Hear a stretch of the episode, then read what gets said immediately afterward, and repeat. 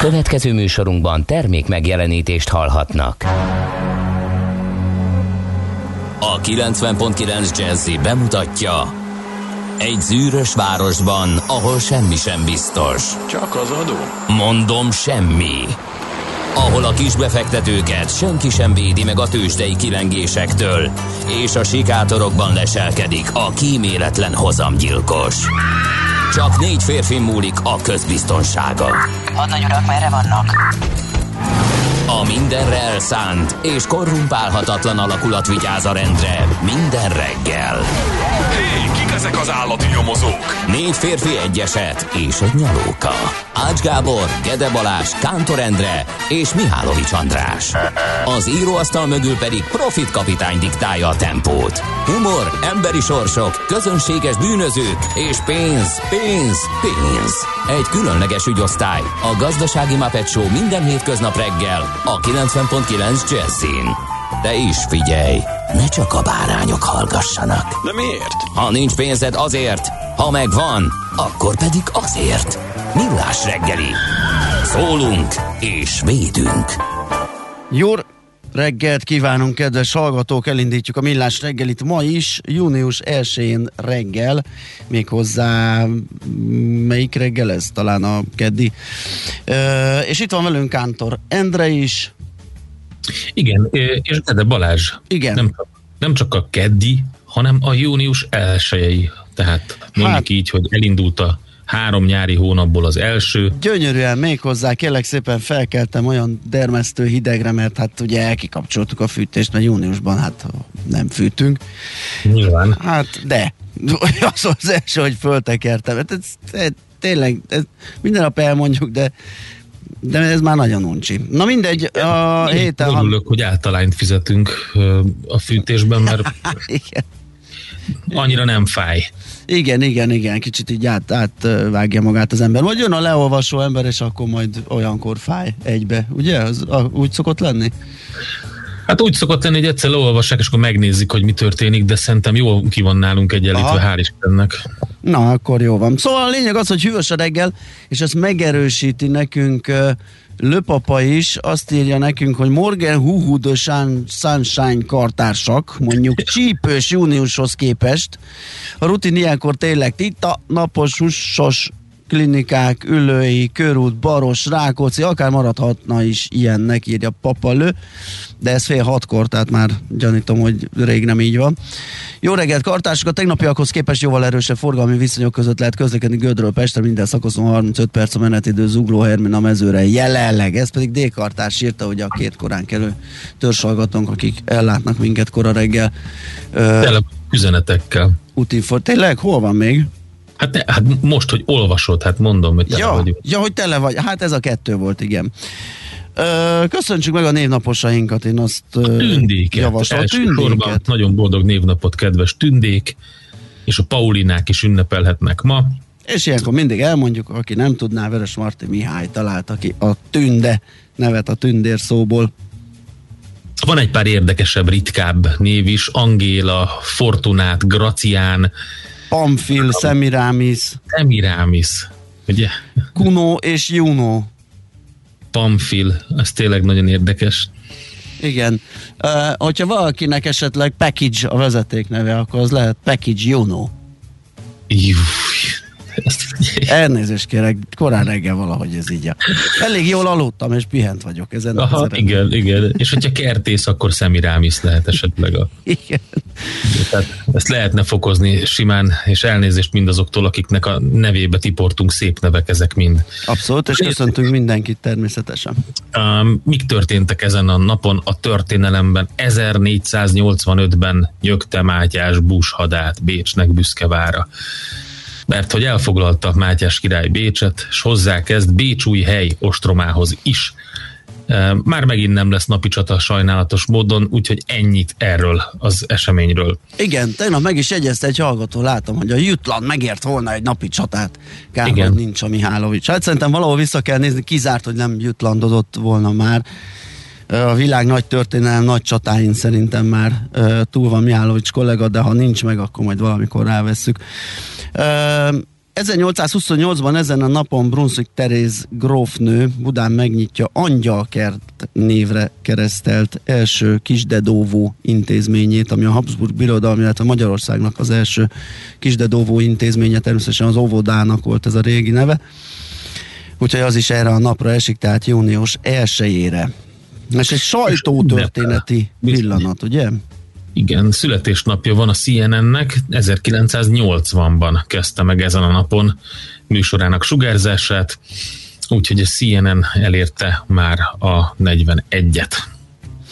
És 1991-ben ezen a napon a Varsói Szerződés tagállamainak vezetői leültek Prágában egy hosszú asztal mellé, azért, hogy aláírják a szervezet megszűnéséről szóló egyezményt, és ezt meg is tették ezen a napon. Úgyhogy számításaim szerint, bár megfogadtam, hogy nem bocsátkozó kora reggel ilyennek be, 30 éve, hogy megszűnt a Varsói Szerződés. Szerintem ezt most eltaláltam kivételesen. Születésnaposaink, nézzük, igen. Norma Jane Baker, amerikai színésznő, énekesnő született ezen a napon. Ha valakinek így nem ugrik be, ő Marilyn Monroe 1926-ban látott ő napvilágot június 1-én. Juhász Árpád geológus is ezen a napon született 1935-ben. Két Ó, igen, és, és bocsánat, mielőtt még folytatnánk, csak Juhász Árpádról, hogy eszvetlenül szerettem a, a szakértéseit, ugye már nem nagyon látni képernyőn, vagy csak én nem látom, és, és ő pont inkább ilyen csendes hangú ilyen, ilyen nagyon tárgyilagosan uh, magyarázó valaki, tehát nem az ilyen öveges professzor nagy uh-huh. lendülettel, nagy, nagy erős uh, mozdulatokkal uh, magyarázó valaki, ilyen csendes, és, uh, és azzal együtt szerintem nagyon lehetett szeretni, és nagyon oda lehetett figyelni a, arra, amikor ő uh, geológiai, földrajzi dolgokban uh, magyarázott, mert rettentő érthető volt, úgyhogy igen, a szakértője volt a, a híres Kék Túra filmsorozat, így van, így van. mindenki ismer a másfél millió lépésnek, meg aztán az és még egy millió lépésnek, amit megismételtek egy majdnem tíz évvel rá. Így van. Aztán az egész uh, televíziónak a természettudományos szerkesztőségének a munkatársa volt, és a TIT-nek az igazgatója, ugye ez a Tudományos Ismeretterjesztő Társulat. Na. Aztán a Jóisten hangja, és nagyon sokszor arca 1937-ben Született Morgan Freeman, Oscar-díjas amerikai színész. Természetesen nagyon sok jó film kötődik a nevéhez. Alanis Morissette is. Ma ünnepel 1974-ben született ő. Na hát és ekkorka lett a mai sor, úgyhogy ö, végére is értünk el. Mondjuk az elérhetőségünket 0630 20 10 909 az SMS, WhatsApp és Viber számunk ez. Igen, köszönjük szépen a, a műszaki vezető kollega is beírt nekünk egy üzenetet, hogyha, és ha Szelencének hívják, akkor Pandora is lehetne. Igen, hát vannak még ilyen érdekes nevek, amivel el lehet szórakozni. Jöjjön, zenéljünk egyet, és akkor belekukkantunk a lapokba, megnézzük, hogy hogyan indul a mai nap. Ez a Millás reggeli továbbra is itt a 90.9 Jazzy Rádion belenéztünk. Ezt a zenét a Millás reggeli saját zenei válogatásából játszottuk. A lapokba, igen, ez van, amikor belekotorásznak az embernek az adásmenetébe. Na, kérem szépen, Két cikket is nézegettem, és valahol mindenhol központi szerepet kapott az OTP.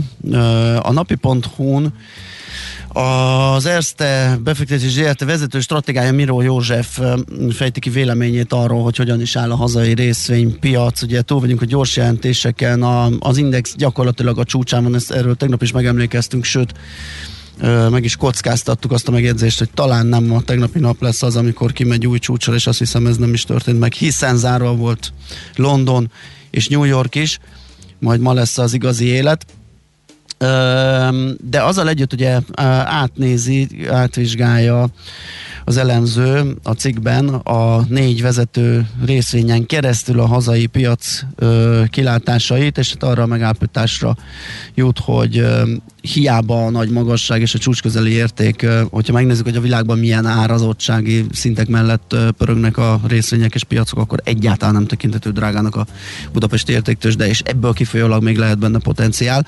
És a négy vezető részvény közül háromnak kifejezetten jó kilátással bíróként jellemezhető.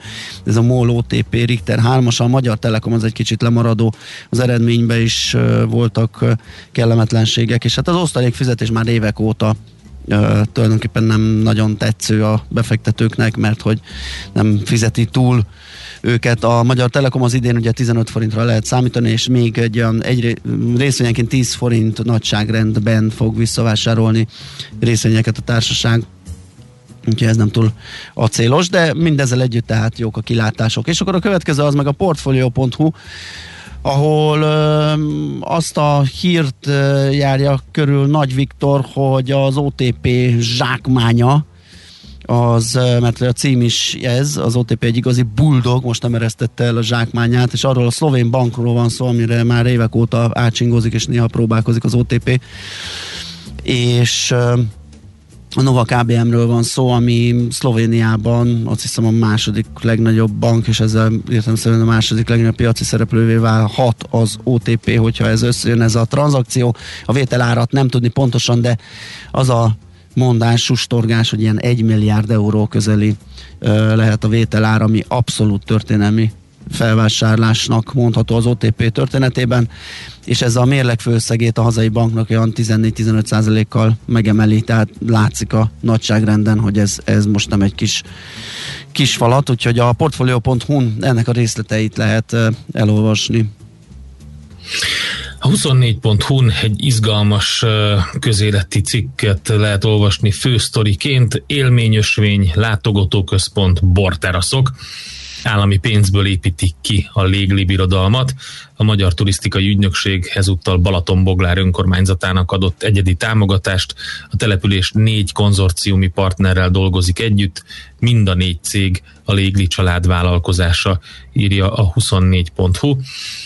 Úgyhogy Légli Géza, Légli Otto és Légli Attila, ugye a harmadik testvérről ritkábban hallunk, keramikus, Szőlős Kislaki Légli Kerámia Manufaktúra alapítója. Ő, minden esetre ők viszik ezeket a támogatásokat. Aztán a G7.hu egy érdekes cikk arról, hogy hiába hatalmas a kereslet a termékeikre, a kínai gyárak nem akarnak termelni, és ez azt jelenti, hogy így aztán ellátás gondok lehetnek. A nyersanyagárak megugrása miatt a haszonkulcs jelentősen csökkent, miközben a jövő nagyon bizonytalan, mesélik nagyon sokan Kínában, többek között.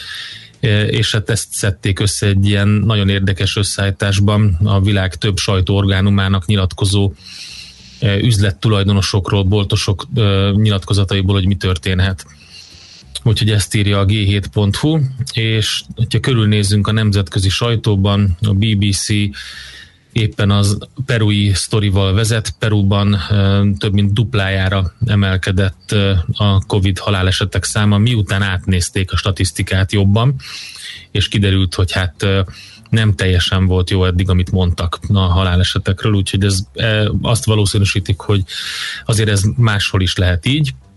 A Reuters top sztoriban a Tesla van. Azt mondta, hogy Elon Musk, hogy az alkatrészárak miatt elég komoly ellátási gondokkal küzdik már a Tesla is, úgyhogy ezt lehet olvasni. A születésnapos CNN vezető sztoria az, amiről már sajtó Magyarországon is sokszor beszámolt, illetve nem teljesen az, csak az a sztori, csak új donságok vannak. Úgy néz ki, hogy most már tényleg megfejtik a tudósok, hogy ki lehetett a titokzatos Somerseti férfi Ausztráliában, akit ugye eh, egy öltönyben elhunyva találtak egy eh, tengerparton 1948-ban.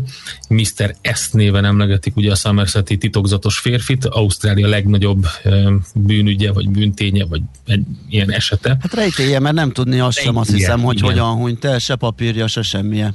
Igen, igen, rejtélye, és erről vannak újdonságok a CNN-en, és a Bloomberg-en pedig egy német sztoria vezető, mégpedig az, hogy a Németországban, ahogy lejjebb hagy a Covid úgy tűnik, hogy feladják a, ezeket a korlátozásokat, legalábbis a szigor, legszigorúbb intézkedéseket, úgyhogy ez a nemzetközi szemle. Telexen izgalmas számok az autóiparból, sőt mondhatni minden helyenként döbbenetes számok. Böklet Gergő szállítását lehet olvasgatni. Varázslatos növekedés az európai autóiparban a címe, és azt lehet elmondani, hogy tulajdonképpen az év első négy havára hónapjára jellemző 24,4%-os növekvény önmagába véve is sem piskóta, mondhatnánk de az EU-ban áprilisban 218,6%-kal nőtt a személygépkocsi regisztrációk száma, ugye márciusban még eléggé dühöngött a a Covid-3, és ott valószínű, hogy nagyon sokan elhalasztották, ahogy ez lenni szokott a nagyobb értékű beruházásaikat, és ez utána áprilisban kerülhetett pótlásra, meg egy előrehozott készletezés, meg sok minden eredőjeként jöhetett össze ez a hatalmas szám. És hogy a márkákat nézzük, hát akkor van ott egy-kettő, ami, ami tehát döbbenetes. A Lancia 4500 százalékos tehát 45-szörös. Jó, nyilván persze, hogy a bázist kéne látni, de hát azért lehet ilyen nagy számokkal dobálozni. A Land Rover pedig 1264 százalékos növekedést erre ért el. A nagyok az átlagot hozták, úgyhogy ezek a kisebb márkák azok, amelyek, amelyek jelentősen fölfelé húzták az értékesítési számokat, tehát a Telexen lehet ezt az összeállítást megtalálni. Az m pedig a Budapest-Belgrád vasútvonalról lehet olvasni érdekes számokat. Közel 40 milliárd forintot már kifizettek a Budapest-Belgrád vasútvonal fejlesztésében résztvevő cégeknek, jövőre pedig közel 163 milliárd forintot szán a kormány a projektre. Hát ugye összesen a kezdetekkor 750 milliárd forintos volt a bekerülési költség, ezzel tervezett a Budapest-Belgrád vasútvonal magyarországi szakaszának építésében résztvevő cégek közé tartozó csoport, illetve konzorcium, úgyhogy elindult a gigantikus beruházás, és azt hiszem, hogy a az optimista számítások szerint 100 éves megtérüléssel számolnak, vagy valami ilyesmi, de a negatív forgatókönyv az azt hiszem 1000. Minden esetre nem a, nem a megtérülésre mennek, úgy tűnik.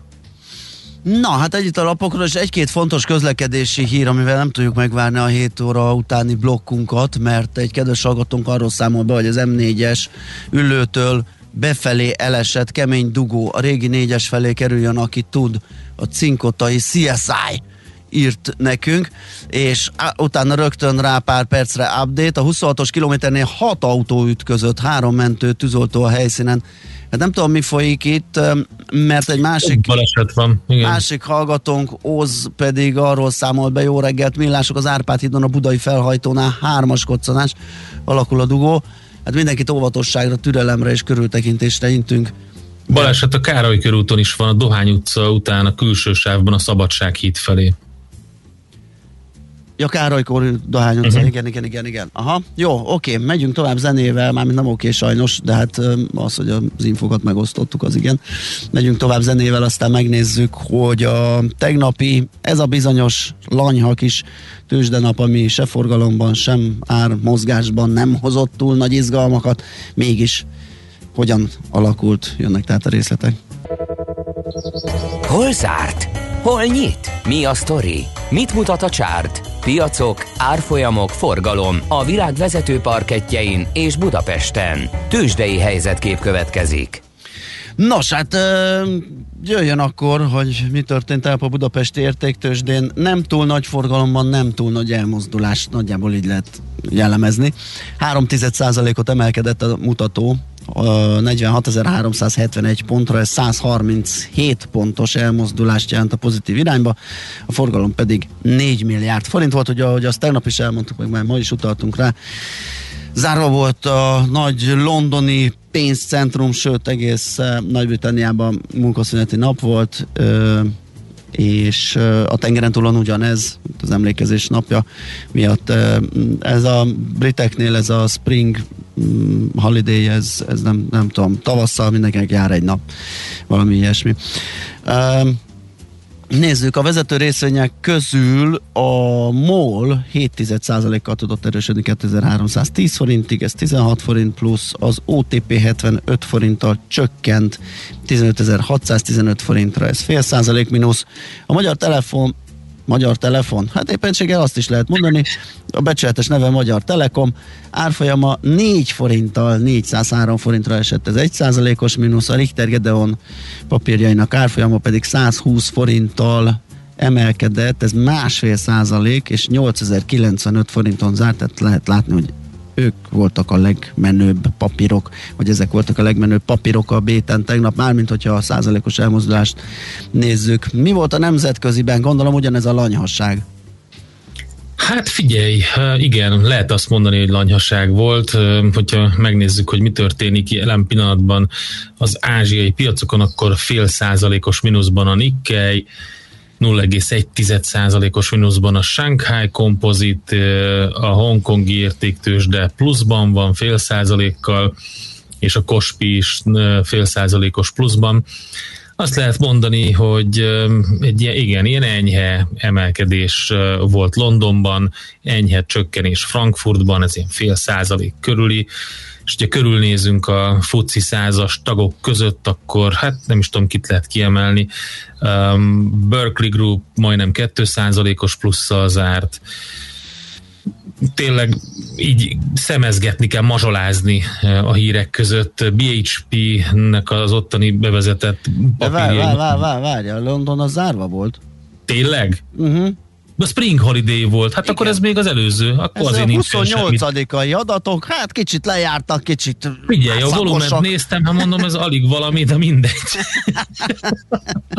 a, a Dax Lira, hát igazad van. Pont ránéztem erre, hogy miért van ez a Spring Break Holiday, Spring Bank Holiday. Spring Bank Holiday. Lényegében itt a, itt a pünkösdi ünnepek után Hát, igen. Na jó, nézzük akkor a Daxlit. A Deutsche Telekom, ha már a magyar telefont mondtad, akkor a Deutsche Telekom AG 0,5 Deutsche Telefon, igen. 0,5%-os mínuszban zárt. A Deutsche Bank papírjai 1,3%-os mínuszban. Hát ugye itt túlsúlyban a mínuszosok, ezt mondtam, hogy az index az, az 0,6%-os mínusszal zárt. Az Adidas papírja is 0,3%-os mínuszban zártak, 1% fölötti mínuszban az Allianz. Alapvetően ilyen fél 1% körüli mínuszokat lehet látni a nagy papíroknál a Deutsche Börse DAX indexében. Ázsiát nézem még, hát a kínai mutatók vegyesek, az egy, a plusz egy tized, meg a mínusz egy tized, itt mindenféle van, a hongkongi Hang Seng az fél százalék, én... Ezt mondtam az elején. Ja, ezt mondtad az elején. Jó, akkor én már csak annyit mondok, hogy a, ami viszont ijesztő, hogy a kőolaj, legalábbis a Vestes a szint mediet, amit nézek, a VTI, az nem sokára két év fél éves csúcsára ér. Uh-huh. Ehhez mindösszesen a márciusi 67 dollár 98 centet kell megugrania, és per pillanat 67 dollár 62-nál. Uh-huh. Úgyhogy igen, a Brent az már 70 fölött van. Az már 70 ott, fölött. Ott 2%-nál nagyobb volt az emelkedés, és hát lehet látni, hogy, hogy gyakorlatilag hát szeptember közepe óta, nem, októ, október óta töretlen emelkedés, de jó, jó erőteljes. Ugye akkor volt 35 dollár körül. Igen. Na, hát akkor körülbelül ez, ami történt, és ahogy említettük, ugye ma már nyitva lesznek a nagy piacok, London is, New York is, úgyhogy kicsit árnyaltabb lesz a kép. Tőzsdei helyzetkép hangzott el a Millás reggeliben. Na, a, azt mondja, hogy lelőttük a... Ja nem, Tibornak van egy üzenete, azt mondja, hogy nem ismerem a Budapest-Belgrád vasútvonal megtérülési számításait, hát ezzel nem vagy egyedül Tibor, de a kínaiak kibérelték a szaloniki kikötőt és a Bori ércbányák koncesszióját is, ez a vasútvonal is az egy út, egy jövezet része nem magában kell értelmezni, ettől még egyszer se biztos, hogy nekünk ez rentábilis lesz. Kínai hitelből fizetjük a kínai cégeknek a kínai fejlesztést, hát ez ezekkel a baj, ugye? Sokan ezért morgolódunk, meg kevés az információ, ismerjük, hogy a kínaiak hogyan ah, járnak el. Kevés információ az aláhúzandó, ugye a, ezekkel a hitelekkel, amik a kínai oldalról vagy Az orosznak általában az szokott lenni a közgazdászoknak a problémája, hogy nem annyira transzparensek ezek a hitelek, nem lehet pontosan látni, hogy mennyi érkezik, illetve hogy azzal mi történik pontosan. Ugye ez a baj ezekkel a sokak szerint. Nos, jönnek a híre, elmondjuk addig az elérhetőségünket, hát hogy jönnek még közlekedési információk, de jó lenne jobbakat kapni, mint az előbbiek. Tudom, hogy ez nem kívánságműsor, de hát hát ha nincs több baleset. Uh, hírek jönnek, tudjuk kivel? Hát nem, az Árpád hídon viszont van, ugye ezt megírták a hallgatók is, Igen. de már ott sávlezárás van, a Szentlélek térnél történt Pest felé. Igen, hármas koccanásról írtak a hallgatók, valószínűleg ez ugyanaz. Szóval hírek jönnek, utána pedig jövünk vissza, folytatjuk a millás reggelit itt a 90.9 Jazzin. Nézz is! Ne csak hallgass! millásreggeli.hu A reggeli rohanásban könnyű szemtől szembe kerülni egy túl szépnek tűnő ajánlattal. Az eredmény krétával körberajzolt tetemes összeg. A tethelyen a gazdasági helyszínelők, a ravasz, az agy és két füles csésze és fejvállalakzat. A lehetetlen küldetés megfejteni a Fibonacci kódot. A jutalom egy bögre rossz kávé és egy olyan hozamgörbe, amilyet még Alonso Mózli sem látott. Millás reggeli, a 90.9 Jazzy Rádió gazdasági mapetsója. Vigyázat! Van rá engedélyünk! Jó reggelt kívánunk, kedves hallgatók! Megyünk tovább a millás reggelivel. Itt a 9.9 Jazzin, negyed 8 lesz, 2 perc múlva kedd reggel van, és itt vagyunk Kántor Endrével. És Gede Balázsjal. És a 0630 20 10 909-es SMS, WhatsApp és Viber számmal, azért álltam meg az SMS-nél, mert lefrissítettem, és egyelőre a homokóra látszott, és elbizonytalanodtam, hogy mondjam-e, de igen, megjöttek az üzenetek. És akkor meg is nézzük, hogy milyen útinfók vannak ezek között. Budapest legfrissebb közlekedési hírei, itt a 90.9 jazz azt mondja, hogy ugye beszámoltunk a több balesetről is, most az útinform is ír egyet, a baleset történt az M3-as autópályán a főváros irányába Bag térségében a terelés után. A 38-as kilométernél csak a külső sáv autózható több kilométer hosszan arra szól a kocsisor, melyen már legalább 30 perc az átjutás, aki teheti 60-nál, de legkésőbb kerek harasznál a hármas főút felé kerüljön, és hát ugye az Árpád hídi balesetről is beszámoltunk, most kaptunk új információt róla, megint írta egy hallgató Dotko, eh, hogy ott eh, probléma van és eh, fennakadás, aztán jött az M4-esről, 4-es útról, a 26-os kilométernél hat autó ütközött, ezek korábbiak, és hát körülbelül ennyi. Nálad valami? Na hát én is ezeket láttam, az Árpád híd az lesz szerintem nagyon rossz, a, ugye ott a Szentlélek térnél volt a külső sávban a baleset. A Károly körúton is volt fél hétkor, tehát az már 45 perce. Várunk információt, ott a Dohány utca után a külső sávban volt a Szabadság híd felé. Budapest, Budapest, te csodás!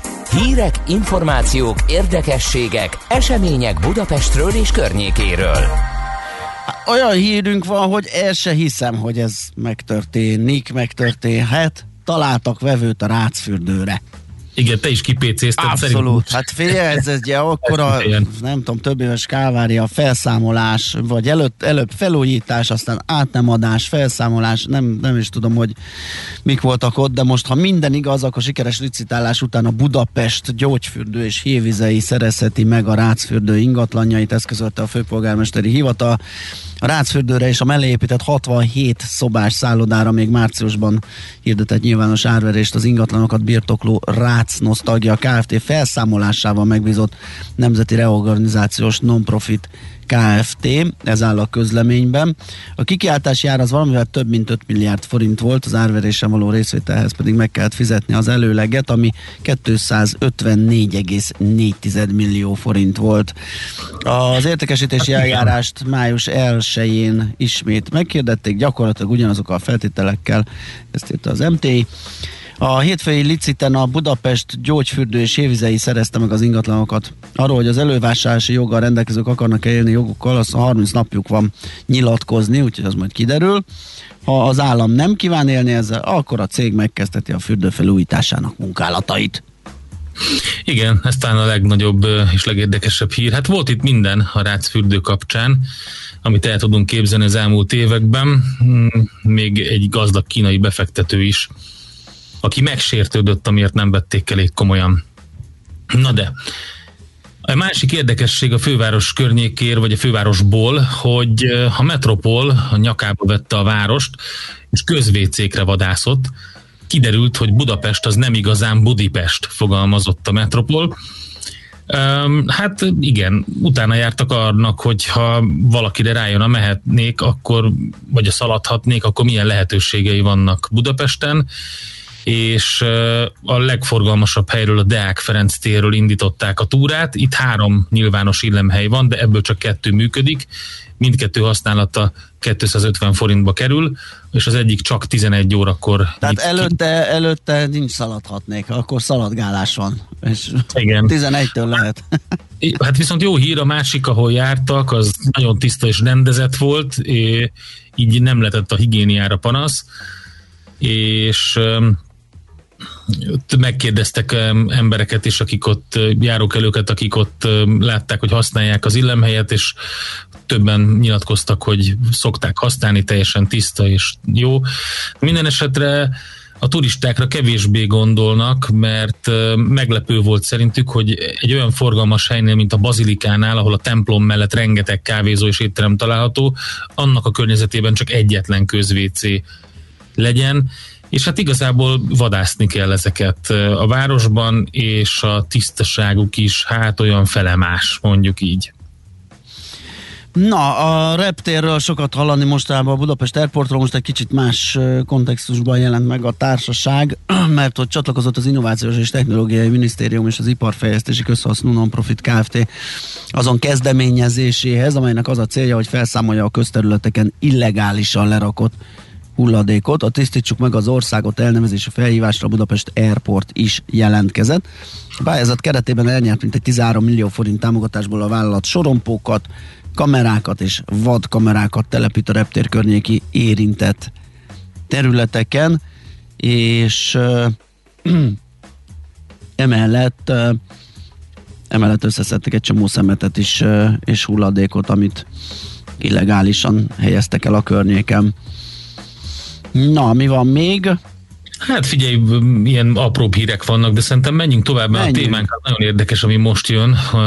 Tegnap beszámoltunk róla, hogy brutális eredmény van a jegybanknál, de hogy kinek jó ez? Egy picit megmagyarázzuk, hogy mi történt az MNB-nél.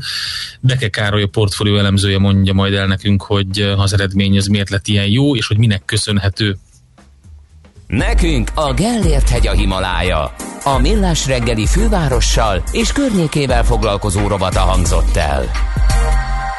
Ez a Millás reggeli itt a 9.9 Jazzin, és ahogy azt bearangoztuk, az MNB kiváló gazdálkodási eredményeiről fogunk beszámolni, és ennek értelmezésében lesz segítségünkre Beke Károly a Portfolio.hu elemzője. Szia, jó reggelt! Jó reggelt, sziasztok!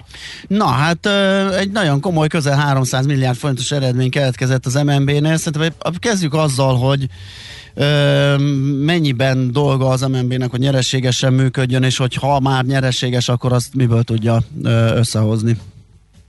Elvileg nem célja és nem dolga egy banknak az, hogy nyereséges legyen, tehát amikor erről szoktunk cikkezni, akkor általában a jegybank azzal hárítja el a megkeresést, hogy, hogy nekik nincs eredmény céljuk, Ö, tehát nem szeretnének nyereségesek lenni, de, de ha úgy adódik, akkor valószínűleg azért nem, nem bánják azt, hogyha nyereséges a jegybank, és egyébként most az elmúlt két évben azért a nyereségük jelentős részét befizették a költségvetésbe osztalékként, tehát a tavalyi évben is, vagy a tavalyi évi eredmény után is 250 milliárd forintos osztalékot fizettek.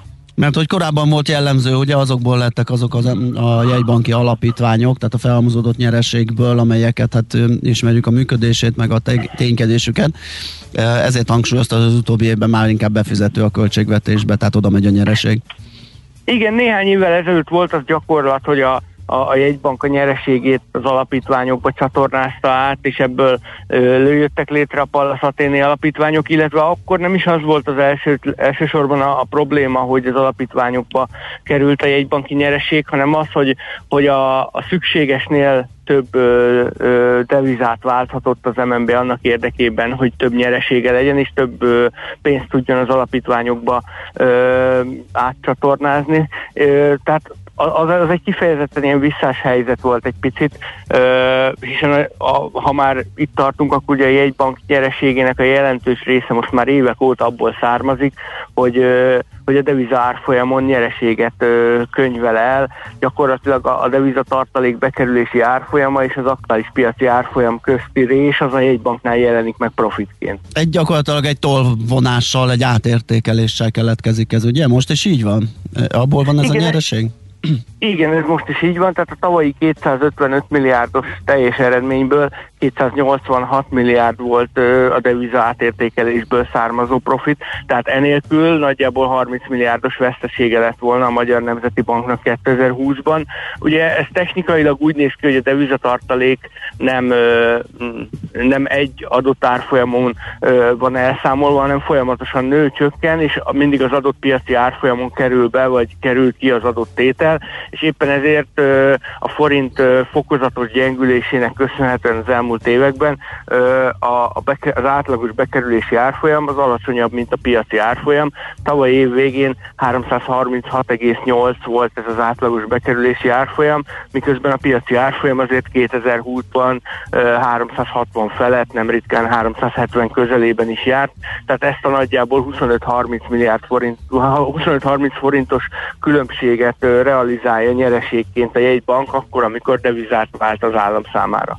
Mi történik, ha megfordul ez a tendencia? Most egyelőre ugye azt látni olyan 2020 márciusra körül, amikor először tesztelte a kurzus a 370 forint környéki szinteket, hogy azóta se sikerült átmenni, tehát jó eséllyel lesz olyan periódus, ha ez így marad, hogy az adott évben mondjuk erősödés jellemzi a forintot, akár most az ideire is van ilyen kilátás, akkor mi történik? Akkor vesztessége lesz a jegybanknak, és akkor mi lesz? Igen, ugye azt látjuk, hogy, hogy évek óta nő a bekerülési, az átlagos bekerülési árfolyam, hiszen folyamatosan kerül be friss deviza a tartalékba, akár kötvénykibocsátásból, akár uniós forrásokból, miközben a forint piaci árfolyama, az nem biztos, hogy majd mindig ezzel lépést fog tudni tartani, hiszen akkor néhány év múlva mondjuk ott tartanánk, hogy 370 körüli bekerülési árfolyam mellett ha 400-as euróforint árfolyamra lenne szükség ahhoz, hogy ez a különbség fennmaradjon. Ha, ha eltűnik ez a különbség, akkor, akkor onnantól kezdve a devizaváltáson vesztesége lesz a, a Magyar Nemzeti Banknak. Ezt ugye tudja fedezni az eredménytartalékából, illetve hát végső soron majd, ha, ha, ha eljutunk odáig, hogy már az eredménytartalék is elfogy, akkor az államnak kell adott esetben kisegíteni a jegybankot. Tehát az, hogy most osztalékot fizet be a jegybank, elképzelhető, hogy majd nem tudom én 3-4-5 év múlva meg, meg az lesz, hogy az év végén a, a, az, az esetleges veszteséget az államnak kell bepótolni a tulajdonosként.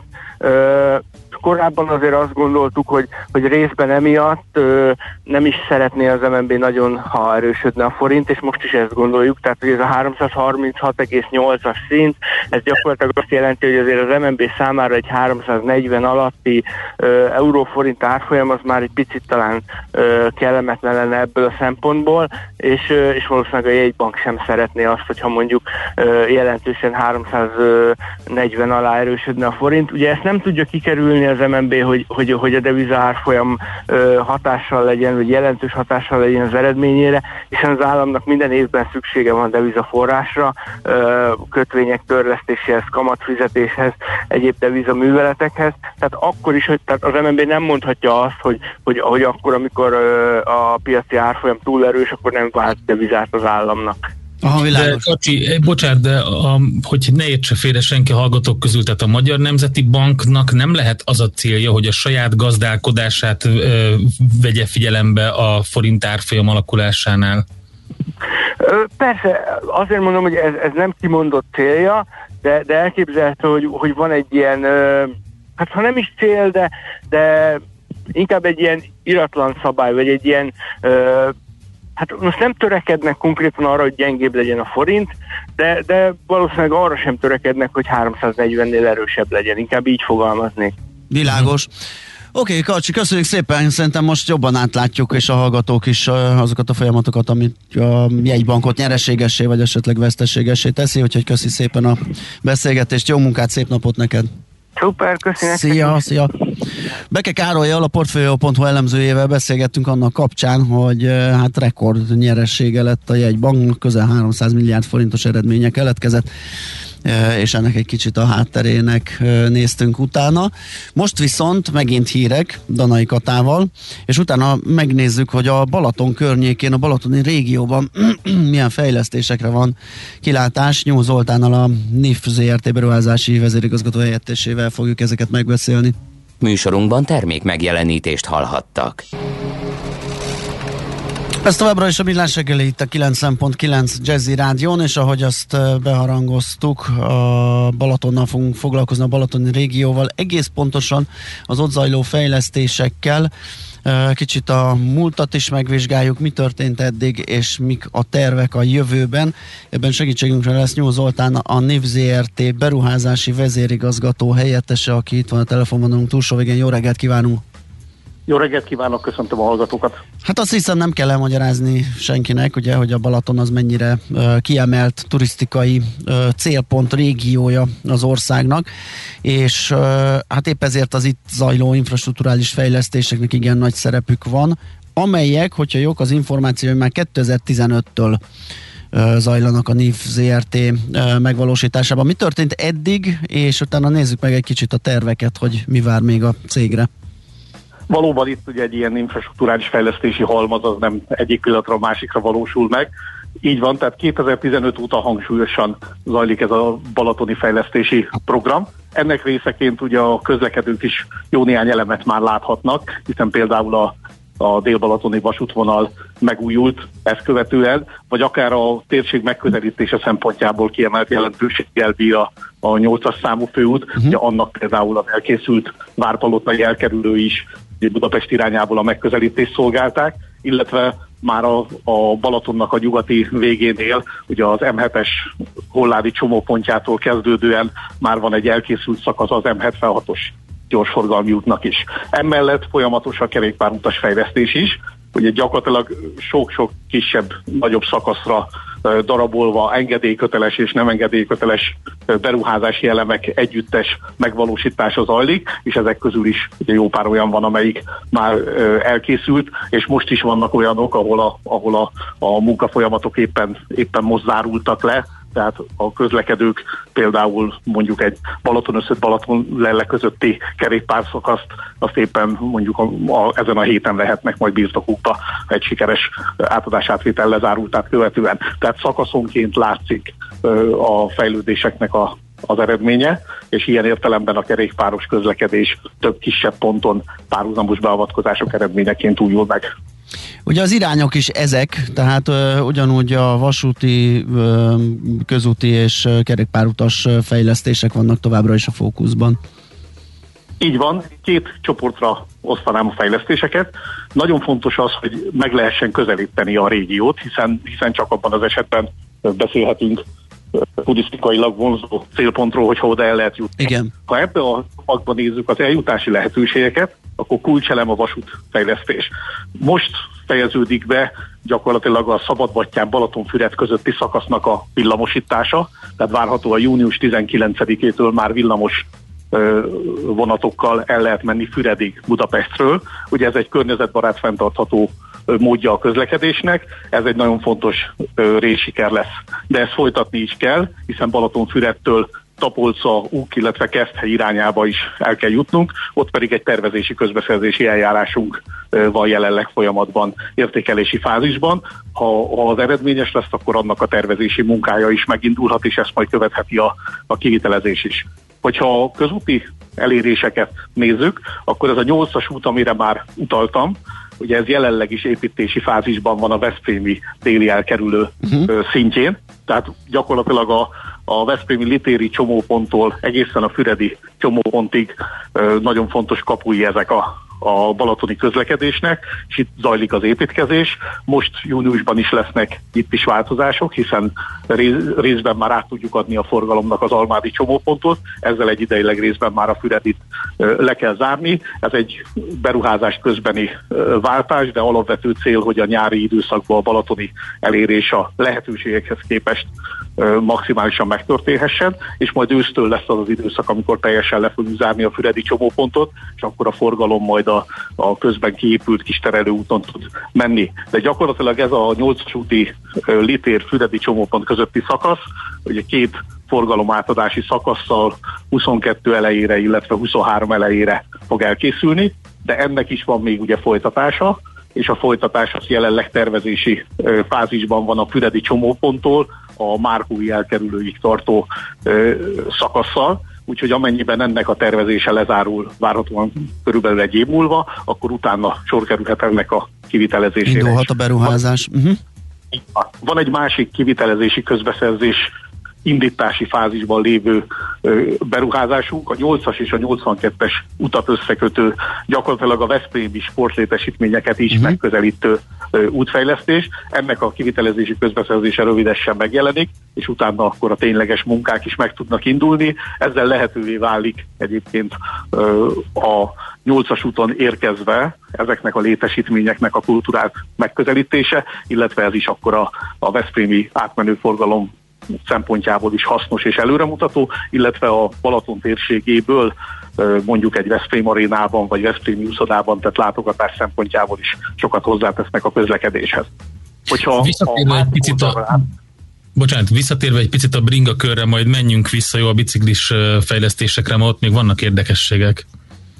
Így van, akkor először még a közutas másik Igen. oldalt, hogyha, hogyha egy pár mondat persze, persze. Tartjuk, az, az M76-os út az, ami a Balaton nyugati régiója szempontjából, szempontjából kiemelt beruházás. Így gyakorlatilag ugye utaltam már rá, hogy egy szakaszt már használhatnak Balaton-Szentgyörgyig a, a közlekedők. Van egy következő néhány kilométeres szakasz Fénék pusztáig, ennek az elkészülte 22 elejére várható, illetve az idei évnek egy nagyon komoly közbeszerzési kiírása lesz, gyakorlatilag a Fenék puszta és Zalegerszeg közötti szakasznak a kivitelezési közbeszerzése. És hogyha ugye ez eredményes lesz, akkor ténylegesen megindul a, az építkezés majd ezen a, ezen a szakaszon, és emellett ö, csinálunk ö, nagyon fontos kiegészítő elemeket, tehát a Fenék Puszta Keszthely közötti kétszer-két sávos bekötést, vagy, vagy Keszthelynél a 71-es úton a, a reziúti csomópontot, amelyek szintén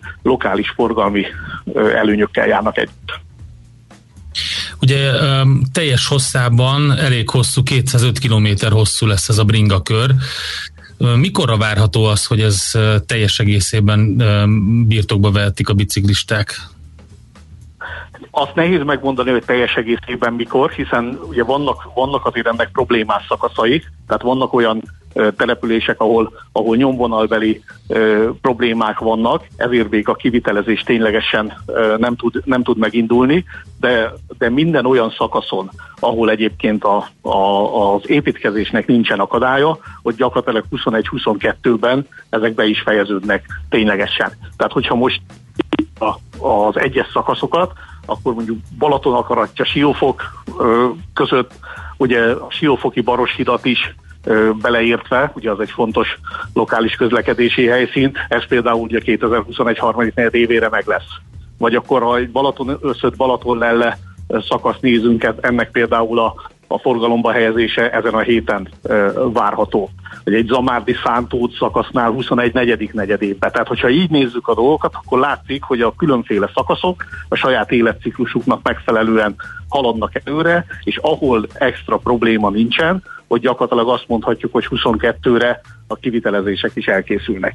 És ilyen értelemben a, arra a kérdésre, hogy akkor a teljes bingakör mikor lesz teljes, arra pedig akkor lehet pontosan válaszolni, hogyha azok a nyomvonallal érintett ö, problémák, ilyen például ö, Zánka Balaton-Szepeszt, megoldódnak, és egyértelmű, egyértelmű irány lesz arra vonatkozó, hogy hol tudunk menni a tényleges tervezéssel és építéssel. Egyébként ezek hány kilométerek körülbelül ez a, ez a problémás szakaszok, hogy így teljes képet kapjunk? Itt gyakorlatilag néhány kilométerekről beszélünk, csak ugye mindig egy szakasz, illetve a kapcsolódó szakaszok beruházását is ez az adott esetben érinti. Tehát az, hogy, az, hogy mondjuk egy településen a parthoz közelebb vagy, vagy az úthálózat belső elemein megyünk, az ugye a kapcsolódó szakaszokat is befolyásolja. Tehát összességében nem beszélünk nagy szakaszokról, viszont hálózati szempontból lényeges, hogy, hogy ugye csak olyat szabad építeni, amelyik a kapcsolódó szakaszokhoz is tökéletesen illeszkedni tud. Tehát ezért van az, hogy adott esetben egy-egy települési nyomvonalnak a, a vitatott része, az ugye a szomszédos szakaszoknak az építését is tudja befolyásolni. Stimmel. Egy kedves hallgató arról érdeklődik, hogy a balatoni villanyhajózást kívánják-e fejleszteni, épül egységes töltőhálózat a tó körül? Egy érdekes kérdés. Igen, ezzel kapcsolatban a NIF-nek jelenleg nincsen feladata. Aha, világos. Um, ugye az apropó, amiért beszélgettünk, hát amellett, hogy, hogy jön a nyár, és ugye egy fontos, um, ahogy említettem, idegenforgalmilag fontos célpont mind a belföldi turisztikában, mind a külföldiben, amennyiben lábra áll és magához tér, ugye a Balaton térsége. És ugye ez ügyben egy ilyen imás film is készült egy komplet kommunikációs kampány részeként. Ezek, ez, ez hol lesz látható? Mi a cél? Ki a célcsoport itt?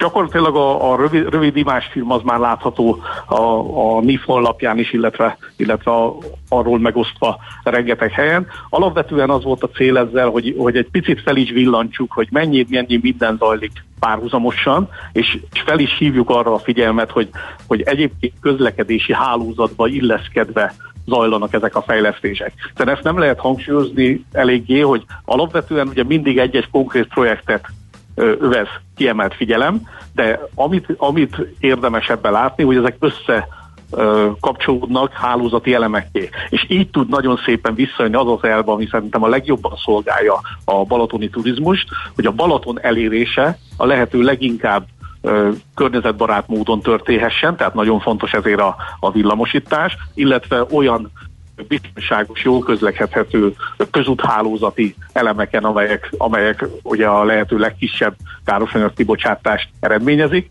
A helyi, lokális forgalomba pedig kiemelt szerepe legyen ugye a, a fenntarthatóság szempontjából ideális kerékpározásnak, illetve hogyha a Balaton a villamosítás teljes körülön majd meg tud valósulni, akkor a vasúti forgalomnak. Ugye egy teljesen új dimenziót nyit a, a vasúti közlekedésben az, hogyha, hogyha hogyha egy picit visszatér a tó ahhoz az állapothoz, hogy természetessé válik, hogy minőségi, csendes villamos vonatokon megyünk át a szomszédos településekre, illetve, illetve jókat kerékpározva tesszük ugyanezt, és a helyi, lokális közlekedésben ugye nem feltétlenül az autó az elsődleges igénybe vett közlekedési eszköz. A tó megközelítése szempontjából viszont természetesen ennek a feltételeit is biztosítani kell, és biztosítják is ezek a projektek. Tehát ilyen értelemben tulajdonképpen a célközönség az, az, az mindenki, uh-huh. aki ezeknek a projektek a hasznát ö, látja. Mi abba bízunk, hogy ezek az összehangolt fejlesztések, ugye folyamatosan előre haladva, egyre markásabban kirajzolják azt a képet, hogy a hogy a, a tó megközelítése és a tó körüli közlekedés is ö, a lehető leg fenntartható módon minőségileg lépjen előre. És itt fontosak egyébként a induló állomások fejlesztései is, tehát Kaposváron például elkészült az intermodális csomópont, ugye látszik, hogyha valaki a kaposvári ö, vasúti vagy autóbuszos közlekedést igénybe véve közelíti meg a Balaton, akkor, akkor teljesen más minőségi szolgáltatási színvonalú létesítményből tudja ezt megtenni, mint korábban. Világos. Még visszatérve a kerékpárokhoz arra érkezett kérdés, hogy az északi oldal bringa útjaival nagyon kezdeni kéne valamit. Szigliget előtt és Zánka után katasztrófa és Révfülöp belterülete is érdekes. Közvetlenül a parton megy, gyönyörű, de nagyon keskeny, fák, víz, kanyarok. Az ilyen tereppel mit, mit lehet kezdeni? Ugye ennek is két része van. Vannak olyan ö, jelenleg nem minőségi elemek, amik, amik a végfejlesztési feladataink között ott szerepelnek. Itt adott esetben ugye, hogyha mondjuk Zánkánál a nyomvonali kérdés rendeződik, akkor a kapcsolódó elemeknek a, a fejlesztése is megtörténik. Uh-huh. A másik pedig, hogy a korábban elkészült szakaszoknak a felújítása, ez pedig ugye egy folyamatos vizsgálattárgya, hogy milyen beavatkozásokat kell azért tenni, hogy, hogy, hogy azok is a minőségi kerékpározás feltételeinek megfeleljenek. Hiszen ugye minden ilyen fejlesztésnek az a az a velejárója, hogy az új szakaszok minőségi kialakítása, akár szélessége ugye kényelmesebb ingázást tesz lehetővé, ugyanakkor a korábban elkészült szakaszoknál ugye a felújításoknak folyamatosnak kell lenni, tehát ilyen értelemben ennek a, a karbantartási, felújítási kérdésköre is folyamatosan napirenden van, és én abba bízom, hogy ez egy remek ciklikus fejlesztési metódus részeként ugye folyamatos megújulással egyre jobb és jobb állapotokat tud eredményezni a Balaton partján. Világos. Nagyon köszönjük, hogy beszélgettünk ezekről a fejlesztésekről. Hát a hallgatókat is érdekelte több pontja. Köszönjük még egyszer, jó munkát és szép napot kívánunk. Köszönöm szépen én is a figyelmet. Viszont hallásra. Hallásra. Jó Zoltánnal a NIV ZRT beruházási vezérigazgató helyettesével beszélgettünk a Balaton környéki fejlesztésekről, és hát szerintem egy Johnny Cash dallal mm, megyünk rá a hírekre, és utána jövünk vissza, és folytatjuk a millás reggelit, mindjárt mondom. Hát egy izgalmas létesítmény gazdálkodásban végrehajtott fejlesztés, akvizíció, megoldás, hát sok mindenről lesz itt szó. Robert Péter fogjuk tárcsázni, a Tungsram Innovative Solutions Kft. ügyvezető igazgatóját, vele beszélgetünk majd erről a hírek után.